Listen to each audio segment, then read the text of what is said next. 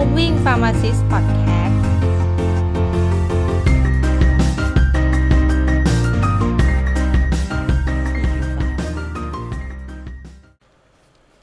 สวัสดีครับ ก็พบกับ Keep Moving Pharmacist Podcast นะครับ กับผมรชานนทิรันวงศ์นะครับ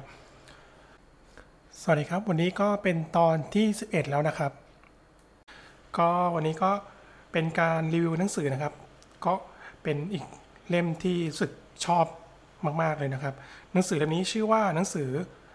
วิทยาศาสตร์แห่งความสุขนะครับสำรวจความสุขและความหมายของชีวิตด้วยวิทยาศาสตร์ หรือว่าตัวชื่อภาษาอังกฤษก็คือ The Happiness Hypothesis Finding Modern Truth in Ancient Wisdom นะครับก็หนังสือเล่มนี้ก็เขียนโดยคุณจนาธานเฮดแล้วก็แปลโดยคุณโตมอนสุปีชานะครับ ก็เดี๋ยวก่อนจะเริ่มรีวิวเนาะก็จะบอกว่าหนังสืออันเนี้ยมันเนื้อหาเยอะมาก แต่ว่าหลักๆ แล้วว่ามันก็จะประกอบด้วยเรื่องประมาณ 3 เรื่องหลักคือเรื่องจิตวิทยา ชีววิทยา แล้วก็มนุษยศาสตร์ ซึ่งมาประกอบมาอธิบายเรื่องว่าความสุขมันคืออะไรนะครับ ซึ่งปกติแล้วถ้าใครมีพื้นฐานหนึ่งในสามเรื่องนี้มันก็จะแบบทำให้อ่านหนังสือเล่มนี้ได้ง่ายขึ้นแล้วก็สนุกขึ้นนะครับ แต่ถ้าเกิดไม่มีก็ใช้ว่าจะอ่านไม่ได้นะครับอาจารย์อ่านได้ช้าหน่อยนะครับ เดี๋ยวก็จะเริ่มจากเนื้อหาเลยเนาะก็จากเริ่มแรกนะครับ ผู้เขียนก็เขาก็จะอธิบายก่อนเลยนะว่าปกติแล้ว เวลาเราจะอธิบายหลาย ๆ เรื่องราวในโลกนี้ปกติเราใช้วิธีอุปมาก่อน เพื่อให้มันเข้าใจได้ง่ายขึ้นนะครับ ซึ่งโดยยกตัวอย่างการอุปมาเขาจะเริ่มจากทฤษฎีของฟอยนะครับที่จะแบ่งจิตใจของเราออกเป็น 3 ส่วนนะครับ ก็คือego superego แล้วก็ id นะครับ ซึ่งทั้ง 3 ส่วนนี้เขาเปรียบเทียบกับคนขี่รถม้านะครับ โดยคนขี่รถม้าหรือว่าสารถีนะครับ ก็คืออีโก้นะครับเป็นผู้ควบคุมรถม้านะครับ ส่วนรถม้านะครับก็คือ id ครับก็คือเป็นม้าแห่งความหิว มีราคะแล้วก็มีความดื้อดึงนะครับ แล้วก็อีกส่วนหนึ่งก็คือมีsuperego นะครับเป็นพ่อของเรานะครับ นั่งอยู่ข้างหลังเราอีกทีหนึ่งซึ่งเขาเป็นผู้ที่แบบยึดมั่นในกฎเกณฑ์ของสังคมนะครับคอยนั่งอยู่ข้างหลังนะครับพร่ำบ่นการกระทำของเราอีกทีหนึงนะครับ ว่าอันไหนดีอันไหนไม่ดีนะครับ ซึ่งเป้าหมายของแนวคิดของฟรอยด์นะครับก็คือบอก ว่าเราอะควรต้องฝึกอีโก้ให้แข็งแกร่งนะเพื่อจะควบคุม id ให้อยู่หมัดแล้วก็หลุดพ้นจากการควบคุมอีกทีหนึ่งของ superego นะครับ ซึ่งปกติแล้ว พอเราใช้อุปมาเนี้ยเราก็จะพบว่าชีวิตจริงอะ่ะเอ้ย มันไม่ได้ง่ายเหมือนขี่รถม้าเลย เพราะว่าเราจริงๆแล้วเราแทบจะควบคุมตัวอิดแทบไม่ได้เลย เรามักจะถูกพวกเนี่ยความหิวราคะหรือความดีของเราอะชักจูงเราไปมากกว่าแทนที่เราจะเป็นผู้ควบคุมมันนะครับ พอถึงตรงนี้ครับผู้เขียนเขาเลยว่า เพราะฉะนั้นจริง ๆ แล้วอะเขาเลยขออุปมาใหม่นะครับ ว่าจริง ๆ แล้วอะเราอะความสัมพันธ์ของเรากับจิตของเราอะเป็นควานช้างกับช้างต่างหากนะครับโดยตัวเรานะครับเป็นควานช้าง ส่วนระบบที่เป็นจิตที่แบบใต้สำนึกเราหรือว่าระบบอัตโนมัติต่าง ๆ ในร่างกายนะครับ พวกเนี้ยเขาเปรียบว่ามันเหมือนกับเป็นช้างนะครับ ซึ่งพอเปรียบเนี้ยทำให้เราเออเริ่มเห็นภาพแล้วพอใช่เราเป็นควานช้าง เราก็ควบคุมช้างได้แค่ระดับหนึ่งนะครับ แต่ไม่สามารถควบคุมได้แบบสมบูรณ์เพราะว่าช้างอะมันกำลังมากกว่าเราเยอะมากครับ เราคุมไม่ค่อยอยู่หรอก แต่เราอะจะต้องร่วมมือกับช้างนะครับ ผ่านวิธีการต่างๆ ซึ่งไม่ใช่แบบเออแบบใช้อะไรแบบไปตีมช้างอะไรกันนั้นนะแต่เขาหมายความว่าเราอะต้องคอยแบบพูดคุยเสมือนแบบเราเป็นแบบที่ประชุมคณะกรรมการ เราต้องมีการพูดคุยตกลงกันว่าเราทำอะไร ซึ่งเขาจะบอกว่าอุปมาอุปมาเนี้ยคืออุปมาควานช้างกับช้างเนี่ย จะถูกนำไปใช้หนังสือเกือบทั้งเล่มเลย โดยเรื่องเล่าเรื่องแรกของเขานะครับ อันนี้เขาจะเล่าว่ามีพี่น้องนะครับสองคนนะครับผู้หญิงผู้ชายชื่อจูลี่กับมาร์นะครับ ซึ่งทั้งสองคนเนี้ยบรรลุนิติภาวะแล้ว แล้วก็เป็นผู้ใหญ่แล้วทั้งคู่ ซึ่งมีวันหนึ่งที่เขาไปเที่ยวกันต่างประเทศนะครับ แล้วก็ไปพักร่วมกัน คืนนั้นเขาก็ถึงใจที่ว่าเขาจะร่วมรักกัน โดยเขานะครับจะใช้ทั้งก็ถุงยาง ใช้แล้วก็ยาคุมกำเนิดต่างหากด้วยนะครับ ซึ่งพอผ่านเหตุการณ์นี้ไปเขาก็รู้สึกว่าเอ้ยเอนจอยรู้สึกสนุกกับกิจกรรมนี้กัน แต่เขาก็ตัดสินใจว่าเขาจะไม่ทำต่อไปอีก แล้วก็จะเก็บเรื่องนี้ไว้เป็นความรักความลับระหว่างสองคนนี้นะครับ ซึ่งพอผู้เขียนเขาบอกว่าเขาเอาเรื่องนี้ไปเล่าให้คนอื่นฟัง คนส่วนใหญ่ พอได้ยินก็ตัดสินเลยว่าเรื่องนี้มันผิดเป็นเรื่องที่ไม่ควรทำแต่พอผู้เขียนถามต่อว่าทำไมมีเหตุผลไหมว่า ทำไมเราถึงบอกว่าการทำนี้ผิด เพราะว่าจริงๆแล้วสองคนเนี้ยเขาเป็นผู้ใหญ่แล้วบรรลุนิติภาวะแล้วแล้วก็คือมีเขามี consent คือยินยอมทั้งคู่นะครับ นอกจากนี้เขายังป้องกันปัญหาเรื่อง incest หรือแบบเรื่องพันธุกรรมด้วยจากการที่แบบมีการแบบมีลูกจากในพี่น้องนะครับเพราะเขาป้องกันไว้เป็นทั้งถุงย่างเอ้ยคุมกำเนิดเอยนะครับ แล้วก็นอกจากนี้เขาก็มีการปิดเป็นความลับด้วยเพื่อไม่กระทบชื่อเสียงของครอบครัวหรือคนอื่น พออย่างนี้ปั๊บ พอเขาบอกเหตุผลนี้ปั๊บคนที่แบบว่าตัดสินผิดเขายังคงยืนยันว่ายังผิดอยู่ แต่เขาก็ยังหาเหตุผลไม่ได้ ซึ่งเขาจะอธิบายว่าจริง ๆ แล้วเรื่องนี้มันเป็นเพราะว่าช้างของเรานะครับ เป็นคนที่ตัดสินว่าผิดในขณะที่เราอะเป็นควานช้าง เรามีหน้าที่ทำตามช้างเดียวคือหาเหตุผล มาสนับสนุนการกระทำของช้างเนี้ยทำไงก็ได้อะให้การกระทำของช้างมีเหตุผล ตรงเนี้ยทำให้เราสามารถเอาไปอธิบายได้เวลาทำไมเวลาไปทะเลาะไปเถียงคนอื่นนะ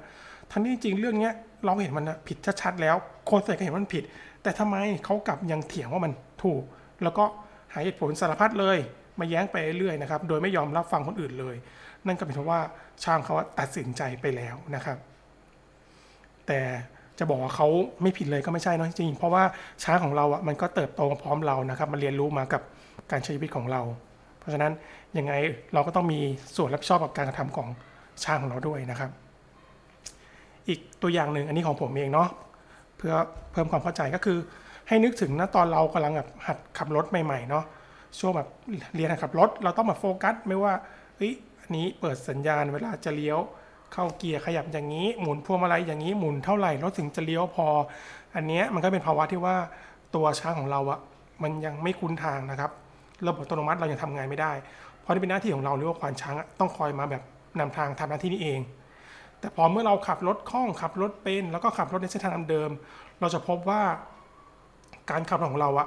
เราอะแทบจะลืมไปพวกเรื่องนี้ไปหมดเลย ที่เราแบบต้องคอยจำไม่เป็นเรื่องเปิดไฟสัญญาณเอ่ยเข้าเกียร์หมุนพวงมาลัยคือเราทำแต่เราจะไม่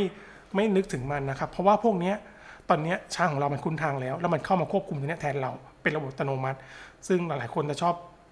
เรียกว่าระบบออโต้พายโซึ่งเราจะเป็นได้ง่ายเนาะเวลาเราแบบขับรถเพลินๆในทางเดินๆเนี่ยเราจะไม่รู้ตัวว่าเราขับรถถึงนี่ได้ไง เพราะว่าจริงๆแล้วว่าอันเนี้ยช้างมันแบบเข้ามาทำหน้าที่แทนเราแล้ว แต่ไงก็ตามเรายังคงมีหน้าที่อยู่นะครับ เราคงแบบต้องคอยแบบร้อยคำแนะนำกรณีเจอเหตุไม่คาดฝันขึ้นมาพวกเนี้ยเราต้องแบบเข้าไปควบคุมแทนช้างทันทีนะครับ ซึ่งอุบัติเหตุหลายครั้งเนี้ยก็เกิดจากการที่ควานช้างอะเม่อไม่ยอมตอบสนองเหตุการณ์อย่างเงี้ยเราก็ปล่อยให้ช้างคุมไปเองจนเกิดเหตุการณ์พวกนี้ขึ้นมานะครับ ซึ่งจิมก็มีระบบหนึ่งที่พอจะเทียบได้ แต่จะไม่คุ้นในบ้านเรานั่นคือระบบตัวออโต้พ l o t ของเทสลาเนาะที่เขาให้รถยนต์ควบคุมทั้งหมดเองหมดเลย เรามีแค่นั่งอยู่เฉยแต่เรามีหน้าที่ต้องเอามือจับพวงมาลัยไว้ เพื่อที่ว่าเกิดปัญหาขึ้นมาแล้วจะเข้าไปควบคุมแทนระบบอัตโนมัติของรถได้ทันทีนะครับ ก็หลักการจะคล้ายกันเลยนะครับโอเคก็จบของส่วนเรื่องนี้เนาะตัวอย่างแรก ตัวอย่างต่อมานะครับเขาจะบอกว่ามันจะมีเรื่องของว่าลอตเตอรี่ทางสมองนะครับเขาบอกว่า เหตุการณ์ที่แบบคนบางคนน่ะที่แบบว่าทำไมเป็นเรื่องเรื่องแบบเดียวกันทำไมคนนี้รู้สึกสนุกมาก คนนี้กับเฉยๆคนนี้กับไม่สนุกเลย เขาบอกว่าพวกนี้มันมาจากลอตเตอรี่ทางสมองหรือว่าการพันนั่นเอง ซึ่งบางคนน่ะที่เขาถูกลอตเตอรี่คือเขาเกิดมาที่แบบพร้อมที่จะสนุกกับทุกเรื่อง ไม่ว่ามันจะเรื่องแบบค้ำมุกฟืดอะไรเนี่ยเขาแบบโชคดีได้ลอตเตอรี่อันนี้ไปเขาเลยแบบสนุกนี่มาก ซึ่งเขาได้มีการศึกษานะครับว่ามันเป็นจริงหรือเปล่า โดยเขาศึกษาจากแฝดแท้นะครับที่ถูกแยกกันเลี้ยงเด็ดขาด โดยคนละครอบครัวแล้วก็ไม่เคยเจอกันเลย แล้วเขามาดูตามดู ปรากฏว่าทั้งสองคนนี้มีนิสัยร่าเริงเหมือนกันเลย ทั้งที่เขาถูกเลี้ยงมาจากคนละครอบครัว คนละสิ่งแวดล้อม เขาก็เลยสรุปไปได้ว่าจริงๆแล้วอะเนี่ยความสุขของเราส่วนหนึ่งอะมันถูกกำหนดมาแต่พฤติกรรมนั่นคือการถูกลอตเตอรี่ทางสมองนะครับซึ่งตรงนี้จะบอกว่าถ้าเกิดใครมีเนี่ยก็ถือว่าโชคดีไปแล้วส่วนหนึ่งนะครับ แต่ก็ใช่ว่าเราจะหมดหนทางมีความสุขนะครับ ถึงแม้เราจะไม่ถูกลอตเตอรี่แต่เรายังมี วิธีอื่นอีก ทีนี้ก็เป็นเรื่องของสูตรแห่งความสุขนะครับ เขาจะบอกว่าจริงๆ แล้วความสุขของเรานะครับก็คือตัว S นะครับหรือว่าระดับความสุขมันคงย่อมจากแฮปปี้แหละครับ เท่ากับ S บวก C บวก V เขาบอกว่าโดย S คือตัวค่าตั้งต้นทางชีววิทยา หรือว่ากรรมพันธุ์ก็คือในส่วนของลอตเตอรี่ทางสมองนะครับ ซึ่งตรงนี้แต่ละคนจะไม่มีสิทธิ์เลือกคือมันจะมาแต่เกิดมาติดตัวเราแต่เกิดแล้ว 2ครับนั่นคือในส่วนของ C อันนี้เป็นเงื่อนไขในชีวิต ซึ่งบางส่วนเราก็ยังมีสิทธิ์ปรับเปลี่ยนได้กับบางส่วนที่เราไม่สามารถแก้ไขได้ แล้วก็สุดท้ายคือ V อันนี้เป็นกิจกรรมโดยสมัครใจที่เราเป็นคนเลือกทำซึ่งตรงนี้แหละเป็นสิทธิ์ของเราที่เราสามารถกำหนดได้เต็มที่แล้ว ซึ่งเขาบอกว่าตรงนี้ก็คือเป็นเหตุผลว่าทำไมศาสนานะครับถึงสามารถทำให้เรามีความสุขได้ เพราะว่าศาสนานะครับเขาจะเน้น V นะครับ V ของเขาคือการทำสมาธิถือศีลภาวนานะครับ ซึ่งก็เป็นทำให้แบบว่าพอ V มันสูงขึ้นเนี่ยมันก็เลยทำให้อีกฝั่งของสมการคือ S อะก็เลยสูงขึ้นตามไปด้วย แต่เราอย่าลืมนะมันยังมีตัว C อีกตัวที่มันแก้ไขได้นะครับ เพราะฉะนั้นการที่เราจะแบบเข่งศาสนาทำทำทำตามคำสอนของศาสนาต่าง ๆ อย่างเดียวอะอาจจะไม่พอก็ได้นะครับ เพราะเรายังไม่ได้ไปทำอะไรกับตัว C เลย ทีนี้เรากลับไปที่ C นะครับ C ก็จะมีทั้งเงื่อนไขที่แบบ ปลี่ยนแปลงไม่ได้เลย เช่น เชื้อชาติ เพศ อายุ แล้วก็ความพิการนะครับ กับบางส่วนที่เราเปลี่ยนแปลงได้ เช่นออความร่ำรวย สภาพสำรสที่อยู่อาศัยนะครับ แต่จริงพวกเนี่ยที่พวกคอนดิชันพวกนี้ที่ปรับเปลี่ยนได้ยังมีอีกมากมายที่เขายกมาตัวอย่างเช่น เรื่องเสียงรบกวนไม่เป็นเสียงรบกวนของการแบบแถวบ้านเอ่ยที่ทำงานเอ่ยนะครับเสียงรบกวนแถวบ้านเช่นแบบว่าบ้านเราอยู่ใกล้สี่แยกไหมใกล้ที่จราจรคับข้างหรือเปล่า ถ้าเกิดเราสามารถ จัดการตรงนี้ได้อะมันก็ทำให้เรามีความสุขมากขึ้นได้สองคือการเดินทางประจำวัน ถ้าเกิดเราแบบต้องเดินทางแบบเจอรถติดเดินทางไกลเนี้ยก็ทำให้ชีวิตเราแย่ลงความสุขเราลดลง แต่เกิดเราแบบเดินทางแบบที่แบบเดินทางสะดวกสะดวกเดินทางไม่ไกลเดินทางง่าย ๆเออเงี้ยก็ทำให้เรามีความสุขมากขึ้นเนาะก็ตรงไปตรงมา แล้วก็จะมีพวกเรื่องการขาหน้าควบคุมจริงๆอันนี้ก็จริงก็สำคัญเหมือนกันนะก็คือ ถ้าเราอะรู้สึกว่าควบคุมชีวิตได้ส่วนใหญ่คงคงเป็นเรื่องงานแหละ เราสามารถแบบบริหารจัดการงานได้เองโดยรับคำสั่งมา แล้วก็อย่างเช่นหัวหน้าให้เราเลือกว่าให้อ่ามีงานมาแบบนี้ทำยังไงก็ได้ให้เสร็จตามเป้าหมายอย่างนี้นะครับ โดยที่เขาไม่มายุ่งเลยว่าต้องทำแบบนี้แบบนี้แบบนี้ทำให้เราสึกว่าเรามีอำนาจควบคุม ซึ่งตรงนี้เป็นส่วนหนึ่งทำให้บางคนมีความสุขการทำงาน พอเทียบกับคนที่แบบถูกควบคุมแบบเด็ดขาดต้องทำตามนี้เป๊ะๆเราแบบทำเหมือนเป็นหุ่นยนต์เป็นเครื่องจักรก็ทำให้คนคนนั้นนะรู้สึกไม่ชอบงานเกลียดงาน แล้วก็ทำให้พลอยไม่มีความสุขไปด้วย ก็ต่อมาเป็นพวกเรื่องความสัมพันธ์ ก็อันนี้ก็ง่ายๆครับคือความสัมพันธ์ระหว่างในครอบครัว พี่น้องเพื่อนแล้วก็คนรักก็ต้องไปตรงมาเนาะถ้าความสัมพันธ์ดีแล้วก็มีความสุขง่าย ๆ แล้วก็อีกอันหนึ่งอันนี้สุดท้ายละคือเรื่องความละอาย ความละอายนี้ก็หมายถึงว่าเรื่องพวกบุคลิกท่าทางหน้าตา อันนี้คือเป็นสิ่งที่ถูกตัดสินโดยตัวเราเองนะไม่ใช่คนอื่นบอก ถ้าเราอะรู้สึกว่าเราบุคลิกไม่ดีท่าทางไม่ดีสึกว่าหน้าตาแบบไม่สวยไม่หล่อตรงเนี้ย มันก็แบบทำให้เราอะรู้สึกว่าชีวิตไม่มีความสุขนะครับเขาก็เลยแบบมีงานวิจัยหนึ่งไปศึกษาว่าในกลุ่มคนที่ทำศัลยกรรมเนี่ย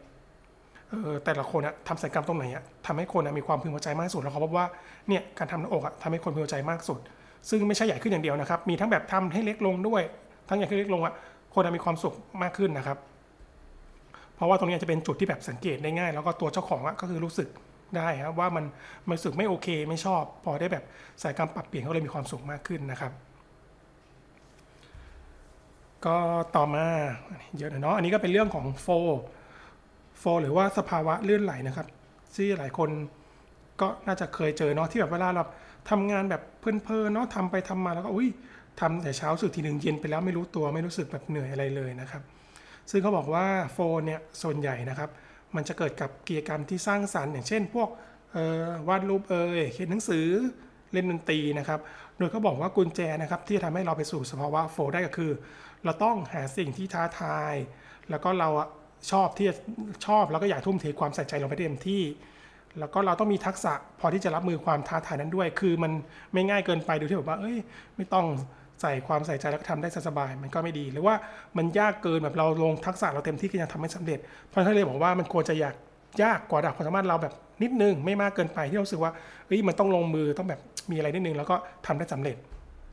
แล้วก็สุดท้ายส่วนนั้นนะมันต้องกิจกรรมที่เราทำอะต้องมีผลตอบสนองกลับมาทันทีเลยในทุกขั้นตอนที่เราทำนะครับก็เรียกว่ามันพวกความสำเร็จเล็ก ๆ นะครับ ซึ่งตัวเนี้ยมันจะเป็นแรงผลักให้เราอะ อไปทำปั๊บปั๊บเฮ้ยมีผลตอบสนองว่าเฮ้ยเราทำดีอย่างเงี้ยมันก็กระตุ้นกลับเราก็ยิ่งอยากทำอยากทำอยากทำมากขึ้นไปเรื่อยนะครับ ซึ่งเขาบอกว่าภาวะโฟเนี่ยคือการที่เราซึ่งเป็นควานช้างเนี่ยได้กลายเป็นหนึ่งเดียวกับช้างไปแล้ว เราสามารถพุ่งทะยานไปอย่างราบรื่นเลยไปในป่าใหญ่นะครับ แต่เขาบอกว่าใครที่แบบยังหาภาวะโฟไม่พบ หรือว่าเข้าสู่ภาวะโฟไม่ค่อยได้เขาบอกว่า การกินอาหารอร่อยเอ่ยการมีเซ็กได้อยู่ภายใต้สารลมเย็นเนี่ยก็ให้ความรู้สึกที่ใกล้เคียงกันได้นะครับ ต่อมาก็จะเป็นเรื่องความสัมพันธ์ระหว่างแม่กับลูกนะครับ อันนี้ในการศึกษาเขาจะบอกว่าเขาไปศึกษามาเนาะเขาพบว่าเด็กในขวบปีแรกเนาะจะต้องการการสัมผัส อย่างเช่น การหอมแก้มโอบกอด แล้วก็แน่นอนนะครับ การดูดนมจากแม่นะครับ เพื่อให้เกิดความผูกพันนะครับ ซึ่งตรงนี้เขาบอกว่าไม่ว่าเป็นการสัมผัสกันของคู่รักหรือเพื่อนก็มีผลแบบเดียวกันด้วย แต่เขาจะเน้นของแม่ลูกก่อนนะครับ ซึ่งตรงนี้เขาบอกว่ามันจะแบบว่าอาจจะเป็นทริคเลยเนาะเวลาใครที่แบบว่า เคยมีปัญหาเวลาเล่นกับเด็กเล็กๆอะแล้วเด็กไม่ค่อยยอมเล่นด้วยหรือว่างองแงอะไรเงี้ยเขาบอกว่าเนื่องจากตอนนั้นน่ะเด็กอาจจะไม่รู้สึกถึงความปลอดภัยนะครับ แล้วก็การที่เด็กนะครับที่จะรู้สึกความปลอดภัยได้เขาต้องได้อยู่ใกล้ๆกับแม่ของเขาหรือว่าคนที่เลี้ยงเขามานะครับ พอเมื่อเขาอยู่สักพักหนึ่งมีแม่อยู่ใกล้ๆเนาะได้ทักช่วงระยะเวลาหนึ่งอะเขาจะเริ่มรู้สึกปลอดภัย พอถึงตอนนั้นแล้วอะเขาก็ถึงจะยอมไปเล่นของเล่นที่อยู่วางใกล้ๆ หรือว่ายอมที่จะไปพูดคุยกับคนอื่นนะครับ ซึ่งตัวนี้เขาเลยบอกว่าการที่แม่ไม่ค่อยได้อยู่กับลูกนะครับทำให้ลูกอะไม่ค่อยได้เข้าสู่ภาวะที่สุขว่าปลอดภัย มันจึงส่งผลต่อการพัฒนาการของเด็กนะครับทำให้เด็กไม่ค่อยยอมเล่นนะครับ ซึ่งตรงนี้มันก็ส่งผลต่อเนื่องถึงตอนเป็นผู้ใหญ่นะครับทำให้มีปัญหาเรื่องนี้ไปเลยรู้สึกเหมือนพวกความอบอุ่นนะครับ แล้วก็สุดท้ายเนาะก็คือถ้าใครอยากเล่นกับเด็กเราให้เด็กเล่นด้วยก็ควรเล่นตอนที่แม่ของเด็กเขาอยู่ใกล้ ๆนะครับโอเคต่อมาเป็นเรื่องของความรักนะครับ ที่เรามักจะได้ยินว่าคู่รักอะต้องผ่านช่วงรักแบบลงไหลนะครับ เพื่อเปลี่ยนให้เป็นรักแท้ให้ได้ แต่เมื่อกี้เขาบอกว่าจริงแล้วอะเวลาเรารักกันอะรักทั้งสองแบบอะมันเกิดขึ้นพร้อมกันเลย เพียงแต่ว่ารักแบบลงไหลอะเส้นกราฟมันความพอใจมันจะขึ้นสูงกว่ามันเลยแบบบดบังไอ้เส้นกราฟของรักแท้นะครับ โดยมันจะค่อยขึ้นเป็นแบบขึ้นแบบสูงปี๊ดขึ้นไปเลยนะครับ แล้วก็อาจจะมีขึ้นพีคอีกนิดนึงแต่ขึ้นสูงมากแล้ว แต่จากนั้นอะมันจะค่อยลดลดลดลงมาจนหมดไปนะครับ เหมือนยาเสพติดนะครับ แต่เขาบอกว่าในขณะที่เส้นกราฟของรักแท้ มันจะค่อยสูงขึ้นทีละนิดทีนิดทีนิดตามวันเวลา สุดท้ายมันจะขึ้นสูงแซงของไอ้เส้นแบบรักหมดลงไหลไปได้ เพราะฉะนั้นเราอะสามารถพัฒนารักแท้ได้ตั้งแต่วันที่รันแรกที่เรารักกันนะครับ แล้วก็เวลาเราคิดจะตัดสินใจเรื่องสำคัญอย่างเช่น พวกการแต่งงานนะครับ เราควรจะรอให้รักแบบลงไหลหมดไปก่อนนะครับ เพื่อที่เราจะได้ตัดสินใจบนพื้นฐานของความรู้สึกของรักแท้เพียงอย่างเดียวครับ แล้วก็นอกจากความรักแล้วนะครับ ความทุกข์นะครับก็เป็นอีกสิ่งที่อาจมีประโยชน์กับเรา เพราะว่าเหตุการณ์หลายหลายอย่างนะอาจจะเปลี่ยนตัวตนของเราได้นะครับ เช่นคนที่แบบเล่าจากอุบัติเหตุรุนแรงมา หรือว่าโรคร้ายแรงอย่างมะเร็งมาได้นะมันก็มักจะเปลี่ยนเป็นคนที่มีความเห็นอกเห็นใจผู้อื่นมากขึ้นนะครับ ซึ่งในหนังสือเขายกตัวอย่างของพระเจ้าวโสนะครับ ที่แบบว่าหลังจากทำสงครามนะครับปราบผู้คนไปทั่วมากฆ่าผู้คนมากมาย เพื่อยึดครองดินแดนต่าง ๆ นะครับณจุดจุดหนึ่งเขาเห็นคนล้มตายมากเขาก็รู้สึก พระเจ้าทรงรู้สึกว่ารู้สึกตัวเองรู้สึกผิดนะครับ ว่าเฮ้ยทำไมเราฆ่าคนมากขนาดนี้ เขาก็เลยโศกเศร้าแล้วก็เปลี่ยนใจมาถึงศาสนาพุทธแล้วก็เป็นแบบผู้อุปถัมภ์ศาสนาพุทธนะครับแล้วก็หยุดทำสงครามทั้งหมดเลย จากนั้นก็เปลี่ยนใหม่เป็นส่งทูตนะครับ ไปเผยแพร่วิสัยทัศน์เรื่องความสงบแล้วก็คุณธรรมแทนนะครับ แต่สำหรับผมเนาะผมนึกถึงไอรอนแมนภาคแรกเนาะตอนที่โทนี่สตาร์นะครับถูกผู้ก่อการร้ายจับไป แล้วก็พอนั่นเนี่ยคิดเกราะชุดแรกออกมา แล้วก็หนีกลับมาได้ ก็กลับมาแบบยกเลิกเลย ปิดลายผลิตอาวุธ แล้วก็ เป็นไอรอนแมนนะครับ ผมว่าก็คงแบบมาจากสาเหตุเดียวกันแหละ แล้วก็สุดท้ายนะครับเป็นเรื่องของการยกระดับจิตใจนะครับเขาบอกว่าปกติแล้วโดยการรับรู้เรื่องราวของคนที่ทำเรื่องดีๆมันส่งผลให้เราอะมีความรู้สึกปลื้มปีติได้นะครับ เทียบเท่ากับการที่เราได้ทำเรื่องดีเลย เพราะว่าเวลาเรามีความสุขปลื้มปีติเนี่ยร่างกายเราจะหลั่งออกซิโทซินนะครับ ซึ่งตัวนี้มันเป็นฮอร์โมนที่หลั่งออกมาเหมือนตอนที่เรามีความรักนะครับ หรือว่าตอนที่แบบแม่ให้นมลูกนะครับ เพราะฉะนั้นเรื่องนี้จะเป็นคำตอบว่าทำไมหลายคนนะครับจึงมีความรู้สึกดีที่แบบเวลาได้ช่วยเหลือผู้อื่น ที่แบบมีความลำบากต้องการความช่วยเหลือนะครับ ทั้งที่ตัวเราอะก็ช่วยไปที่เดียวไม่ได้แบบหวังผลอะไรใดๆตอบแทนกลับมาเลยนะครับ ซึ่งจริงเราหวังเนาะแต่เราแบบเราหวังจากไอตัวฮอร์โมนตัวนี้แต่เราไม่รู้ตัวนะครับว่าจริงเอ้ยเราทำไปเนี่ยเราติดฮอร์โมนตัวนี้อยู่ แต่ซึ่งจริงมันก็เป็นสิ่งดีนะจริงเราควรทำดีนะครับ ถูกแล้วอันนี้แหละก็ จบแล้วเนาะจริงมันมีเยอะมากแต่เนี้ยคือผมตัดมาแค่ส่วนหนึ่งนะครับ แต่คือ concept ของหนังสือเล่มนี้เขาแบบจะพยายาม บอกว่าเราอะไม่ต้องพยายามหาความหมายของชีวิตหรอกเพราะเขาก็ลองพยายามหามาแล้ว มันก็ไม่ได้มีสูตรสำเร็จอะไร แต่เขาบอกว่าเป้าหมายของชีวิตเราอะจริงแล้วมันไม่ใช่ปลายทาง แต่มันคือระหว่างทางของกิจกรรมที่เราเลือกทำต่างหากการที่เราอะเลือกทำสิ่งที่ทำให้เรามีความสุขแล้วก็